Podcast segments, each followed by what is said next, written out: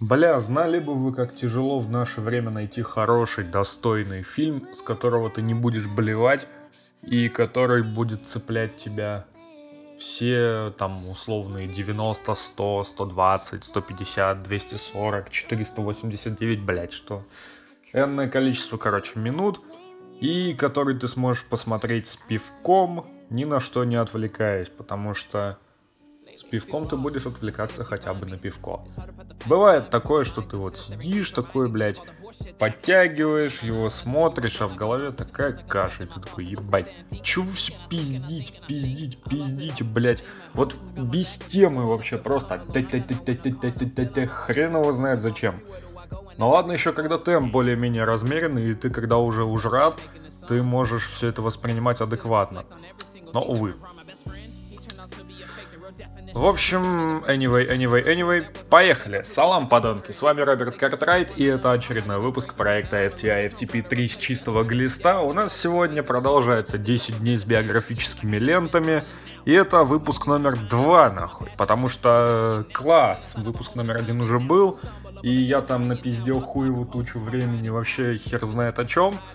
Поэтому сегодня попробую выдержать более спокойный стиль и пиздеть не больше 20 минут. Но я постараюсь. Но обещать ничего не буду, потому что это нахуй нужно. Да и вообще, меня никто не слушает, так что до пизды. И на повестке дня у нас мог быть кинофильм немножко другой, потому что я поначалу подумал, что раз в названии фигурирует имя достаточно одиозного актера, то фильм обязательно будет в какой-то степени хотя бы биографическим. Но все-таки я принял решение пока что отказаться от этой идеи. И, возможно, возможно, всякое бывает в этой жизни, блядь. Возможно, отодвинуть его на какой-нибудь более поздний эпизод сезона. Но пока что... Пока что, в общем, он отходит на второй план, как один из персонажей, который на самом деле сделал больше, чем любой другой из них. Так, Сейчас я ненадолго отойду, схожу поссать, потому что пивасик просится наружу, да и вообще посрать надо бы еще, да, я вам, блядь, нахуй доверяю, поэтому похуй. Не переключайтесь, суки. Так, ну короче, бля, я сходил, и теперь мы можем спокойно перейти к нашей теме. А тема у нас сегодня очень простая. Фильм, вышедший в 2013 году, который из какого-то болта записывают в жанр триллера, хотя триллера там, ну вот, э, меньше, чем в Элизабет Ол... Блять. Триллера там меньше, чем в Элизабет Олсен от блондинки с пятым размером, да. Я не знаю, какое сравнение нужно было придумать, поэтому придумал то, которое, ну, вообще конченое. Ну, в принципе, такое же, как и я. Да, и фильм вышел в 2013 году, собрал условные полтора миллиона, и всем было насрать, потому что фильм позиционировали как какой-то там независимый фестивальный кинофильм для ограниченного проката и показан на DVD, Blu-ray и, короче, да. Ну, провалился он в прокате, да, все это понимают. 5,5 миллионов бюджета и всего полтора он собирает. Но так, это, так ли это важно, с учетом того, что фильм доступен, блядь, на кинопоиске для просмотра, поэтому смотрите, кайфуйте. Хотя кайфовать с этого с этого кинофильма на кинопоиске уж точно не получится, потому что дубляжа официального у фильма нет, потому что в России он вроде как не транслировался в прокате, а закадровый перевод настолько уебанский, что в общем, это полный провал с точки зрения локализации фильма на русский язык. Потому что когда молодые 18-летние персонажи, которых на самом деле играют актеры лет так под 30, когда вот такие вот люди говорят голосами мужиков за 50, это как-то очень сомнительно. Когда используется голос Александра Котова или Ирины Савиной для озвучки не таких уж и старых персонажей, возникает логичный вопрос. У вас, блядь, со слухом все нормально? Вам реально не кажется, что это как-то ебануто? Что молодые и не только люди говорят голосами стариков? Нет, я ни в коем случае не считаю Котова и Савину старыми, просто, блядь. Молодым молодые голоса, это же логично. Не, не очень логично будет, если условного ребенка будет дублировать, ну, 40-летний мужик. Либо, хотя Гарри Поттера же дублировали, блядь. Алексей Елистратов, которому на момент, на тот момент было 27, кажется, лет. Или Ольга Сирина. Ну, хоть с Линой Ивановой не обосрались, и хорошо. Ну да ладно, технические детали русского перевода пусть остаются на совести тех долбоебов, которые все это издавали. Настало время перейти к названию фильма. Я его вроде еще не называл, так что похуй. «Убей своих любимых». Фильм номер два в нашей биографической подборке. Сразу скажу, с точки зрения внутренней хронологии всего этого, все в целом более-менее логично. Но мне показалась странная одна деталь. Главный герой фильма Ален Гинзберг, который на самом деле не был главным героем во всей этой сходке представителей бит поколения. В общем, это как-то странно. Странно, что в реальности Ален Гинзберг э, в 43 году поступил в Колумбийский университет на факультет права и только потом перевелся на литературоведение. Тогда как с самого начала фильма он явно занимается литературой, под влиянием отца, потом под влиянием профессора. И вот это вот с самых первых минут его учебы прослеживается, тогда как в реальности это явно произошло значительно позже. Я не знаю, возможно, я проебал какие-то детали, и поэтому все эти придирки выглядят тупыми для тех, кто задрачивал этот фильм до дыр, типа Халох, смотрит какое-то говно, блять, и еще нихуя не понимает. Ну, в общем, родители Гинзберга показаны достоверно. Мать с душевной болезнью, отец какой-то там консерватор, который в итоге упекает мамашу в дурку, потому что она совсем ебанулась. Ну окей, родители показаны нормально. Но что мне не понравилось в этом фильме, я сразу начну с минусов, чтобы потом было полегче. Это раскрытие образов персонажей. То есть вся эта золотая банда представителей бит поколения, или также известно как битники или разбитое поколение. Это Аллен Гинзберг, это Уильям Берроуз, это Джек Керуак, и это все. Вот эта вот тройка, это ключевые люди для бит поколения. Ну окей, еще Люсьен Кар. Да, который является по факту отцом-основателем, он всех их собрал вместе и сделал красиво, а потом сел в тюрьму и потом перестал как-то себя ассоциировать с ними. Кто на самом деле является главным героем фильма? Конечно же, Люсьен Кар. И хотя нам всем все время пытаются показать, что главный в этом всем Гинзберг, который за всю свою жизнь написал черт знает сколько произведений, на самом деле очень мало. Супермаркет в Калифорнии 55 года, Вопль и другие стихотворения 56 года, Кадиш и другие стихотворения 61 года, Индийские дневники, Китайское рисование 70 года. Угу, круто.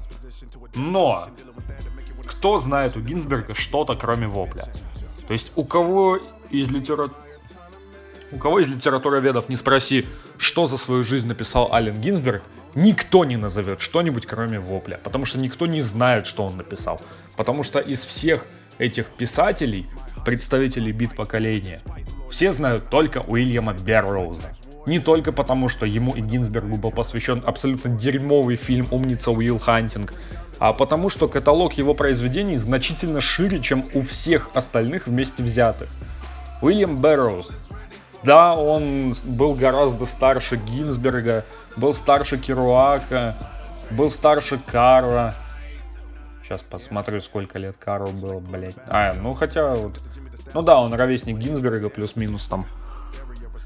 Вот. Берроузу уже на тот момент было за 30, собственно, именно благодаря этому он является чуть ли не мебельным персонажем фильма. Я говорю не фоновым, а мебельным, потому что у фона есть хоть какая-то прелесть, а у мебели что? Она просто стоит и используется в фильме и что-то хер знает как. Мне это напомнило отображение МС Рена в фильме «Прямиком из Комптона», который наши переводчики перевели название которого наши переводчики перевели как «Голос улиц». Я не знаю, насколько нужно было быть конченым, чтобы перевести «Straight Outta Compton» как «Голос улиц», не как прямиком из Комптона, что является чуть ли не более, чуть ли не гораздо более громким названием в русском переводе, а ебаный голос улиц, блядь. Угу. Ну всем, конечно, насрать. Так вот, МС Рен после выпуска этого фильма был крайне недоволен тем, что его персонажа, который сыграл чуть ли не ключевую роль в написании текстов для группы, стал фоном. Весь фильм это противостояние Изи И и Доктора Дре. Ну и еще немного Ice Cube, окей. Но DJ Yella и MC Ren, они просто вот на десятых ролях. Это даже не на вторых ролях, это на десятых ролях. И мне было крайне обидно за то, что группа, в которой все были равны до поры до времени, была показана вот таким вот образом. Здесь такая же хуйня. Джек Керуак, второстепенный персонаж. Хотя его роман «На дороге» считается чуть не главнейшим произведением 20 века. Уильям Бэрроуз, человек, который написал очень много всего. Вот давайте я сейчас посмотрю. Романы и повести. И бегемоты сварились в своих бассейнах. Роман, написанный вместе с Джеком Керуаком под влиянием той конфликтной ситуации, которая случилась между Люсьеном Каром и Дэвидом Камерером. Она, собственно, является ключевым моментом этого фильма. Причем эта книга была запрещена на протяжении 63 лет. Ну, как запрещена. Ее просто запретили издавать, пока не откинется Люсьен Кар. Потому что это была книга про то, как Кар убил Камерера и, в общем, все, все вот это такое. В итоге книга вышла в 2008 году и во многом послужила основой для вот этого вот фильма «Убей своих любимых». Дальше. 53 год, Джанки. 53 год, Пидор. Да, у Уильяма Бэрроуза был роман с названием «Пидор». 59 год, «Голый завтрак». Самая известная его работа, конечно же, бесспорно. Далее, 61 «Мягкая машина». 62 «Билет, который лопнул». 63-й «Письма Яхи», 64-й «Новый экспресс». Далее без годов, потому что нахуй. Последние слова Голланда Шульца, «Дикие мальчики», «Порт святых», «Блейд Раннер», «Города красной ночи», «Пространство мертвых дорог», «Кот внутри», «Западные земли», «Призрачный шанс», «Мое образование. Книга снов». Вот это только романы и повести. Я уж не говорю про рассказы, эссе, интервью, письма, фильмографию, блять. Потому что Уильям Бэрроуз за всю свою жизнь снялся, ну, на вскидку в десятки фильмов, и к некоторым написал сценарии, в том числе э, для фильмов экранизации своих работ. Взять хотя бы здесь Ах Пуч 94 -го года. Это экранизация сборника Блять, короче, это экранизация его произведения. Но всем, конечно же, насрать. Вот. Керуак, Бэрроуз, Гинзберг. Гинзберг, который написал за свою жизнь ну, вот, считанное число произведений, которые были опубликованы и получили известность, выводится на первый план. Люсьен Кар, который вообще ни хрена не написал и ничем не запомнился для литературного мира, выводится на первый план. Дэвид Камерер, который просто был убит Каром в 43 году, тоже выводится на первый план. Ну, на полторашный, окей. То есть, тех, кто реально сказал свое слово в литературном мире, просто обделили вниманием. Я считаю, что это абсолютно несправедливо. Да, я понимаю, что в основе, конечно же, был любовный треугольник между Каром, Камерером и Гинзбергом. Но все-таки, если бы остальные важные для истории персонажи по типу Эдди Паркер, э, Джека Керуака и Уильяма Бэрроуза были раскрыты лучше, то фильм получился бы лучше. Он и так, в принципе, неплохой. Но все же, когда ради одних персонажей забивают хуй на других, это всегда грешно. Это всегда... Блять, короче, хуево это, да, чревато и вообще пизда. В общем, не знаю, зачем сценаристы поступили именно так. Если вы хотели положить в основу конфликт разных представителей, один из которых влюблен в другого и страдает от того, что ко второму привязан, слишком привязан третий, что вы можете не использовать реальные личности для того, чтобы развивать своих персонажей. По типу, напишите какой-нибудь, не знаю, сценарий с вымышленными людьми, которые оказываются ввязаны в этот любовный треугольник. И, пожалуйста, развивайте сюжет. В этом случае все будет нормально. Все остальные вам только спасибо скажут, потому что не надо будет э, как-то выкладываться на съемках. Но здесь-то, здесь, когда двух ведущих писателей середины 20 века вот так вот опрокидывают, мне бы... Мне бы стало обидно. Вот если бы я был наследником там Бэрроуза или Керуака, мне было бы очень обидно, и я бы, наверное, в суд нахуй подал за такое бестолковое использование образов. Но... Ну да ладно. В общем-то, весь сюжет вы знаете. Ален Гинзберг поступает в Колумбийский университет, знакомится с Люсьеном Каром, который оказывает на него влияние. Они начинают экспериментировать с наркотиками, пытаться развивать свое творчество, пытаться как-то эм, критиковать власть имущих, выступать против них. Потом происходит всякая непонятная хуйня, Кара нахуй выгоняют, Кара убивает Камерера, Кар садится в тюрьму и... В общем, получает за это крошечный срок, потому что наебал абсолютно всех. А Гинзберга отчисляют из университета, и тот получает уведомление о том, что ему как бы стоит продолжать писать, потому что, несмотря на всю провокационность его работ, пишет он достаточно неплохо. Все. Полтора часа пролетают достаточно быстро, но какие-то уроки из этого фильма извлечь сложно. О чем-то задуматься, ну вот вообще ни хрена невозможно. И то, как было показано убийство Камерера, я вот честно, я не верю в то, что все было именно так, как было показано в фильме. Я не верю в то, что Дэвид Камерер, человек, который был практически одержим Люсьеном Каром, вот так вот спокойно позволил ему себя убить. Типа, давай, я готов, вонзи в меня свой меч. Нет, это, не, это была не гейская шутка, которых в фильме достаточно много. Это вот реально, вонзи в меня свой нож, блядь. Я готов я понимаю, что ты чувствовал, когда хотел умереть и покончить с собой. Я понимаю, зачем я тебя спас, и я понимаю, почему ты этого не хотел. Да, да, да, все это мы сто раз уже видели в других, более изысканно эксплуатирующих тему несчастной любви и суицида кинолентах. Но извините, где новаторство?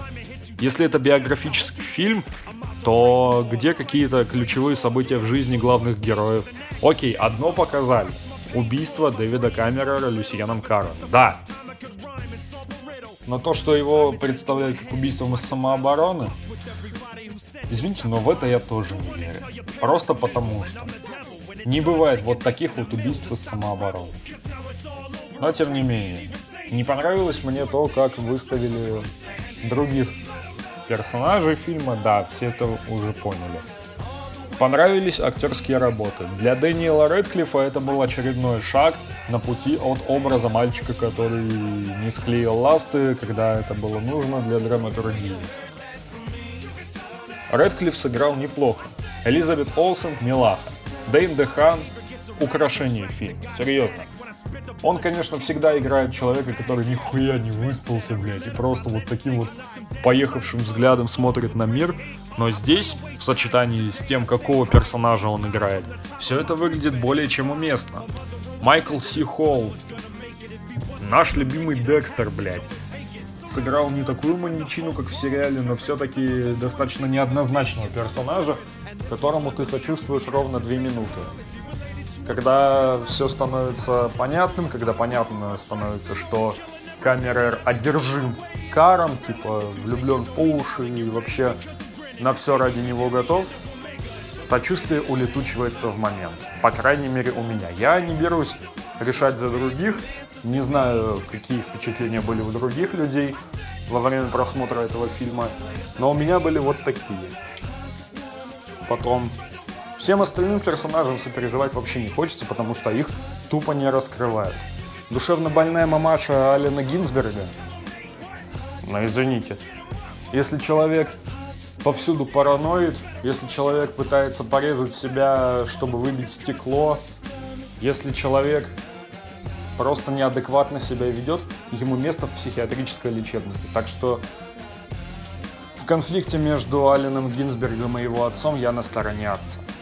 Я бы сам поступил точно так же, столкнувшись с деменцией или просто психическим расстройством. Да и вообще, лучшее лекарство для психов это пуля в голову. Да и вообще, лучшее лекарство для людей это пуля в голову. Так, что тут еще сказать? Атмосфера. Она есть. Музыка из 40-х годов действительно добавляет атмосферы, но все-таки это не такая мощная в плане атмосферы драма, как ну, не знаю, как что-нибудь снятое вот в те годы. По типу, все в целом выглядит достаточно достоверно, уютно, и персонажи чувствуют себя комфортно, и актеры чувствуют себя комфортно в образах этих персонажей. Но все равно чего-то не хватает. Вот я не знаю чего, но чего-то не хватает. Плюс ко всему, некоторое количество прогрессивно настроенной молодежи. Я вполне допускаю, что такое было в те времена, но не в таких количествах. Я не думаю, что та же гомосексуальность была, не знаю, чуть ли не центральной темой в жизни людей. Типа, ух ты, надо экспериментировать совсем подряд. А давайте трахаться в жопу. Ну это, конечно, так утрировано немножко, но тем не менее. Или, например, наркотики. Эксперименты с бензидрином, морфием, кокаином и прочей хуйней были в моде еще в начале 20 века. Но все-таки своего пика они достигли несколько позже. Не в то время, как было показано. Ну что ж, резюме. «Убей своих любимых» достаточно неплохой фильм, но все-таки не для длительного рассматривания, для длительного анализа. Посмотреть, понять, что двигало такими-то персонажами э, в определенные моменты их жизни, в этом фильме не получится, потому что их мотивация вообще мне непонятна. Затем увидеть элегантную атмосферу, но это тоже не для, того, не для этого фильма потому что атмосферы здесь как таковой не то чтобы нет, но и не то чтобы есть. Она то есть, то нет. Дальше. Что еще-то? Да особо нечего-то сказать. Если вы хотите получить более полное представление о жизни представителей бит-поколения, то есть два варианта. Статьи на Википедии, либо их произведения – у Гинзберга это, конечно же, Джанки и Голый завтрак. У Керуака, естественно, на дороге. У Гинзберга Вопль. Думаю, что что-нибудь из этого вам может зайти. Если, конечно, вы любите постмодерн. Я вот его уже 8 лет как изучаю. И каждый раз прихожу к чему-то новому. И каждый раз прихожу к одному и тому же. Я нихуя не понимаю в этой жизни. Ну что ж, на этом, пожалуй, все. С вами был Роберт Картрайт и шоу FTI FTP 3 с чистого глиста. Следующий выпуск выйдет уже завтра нахуй, потому что я слишком охуевший крутой. На этом все. Стоп, снято.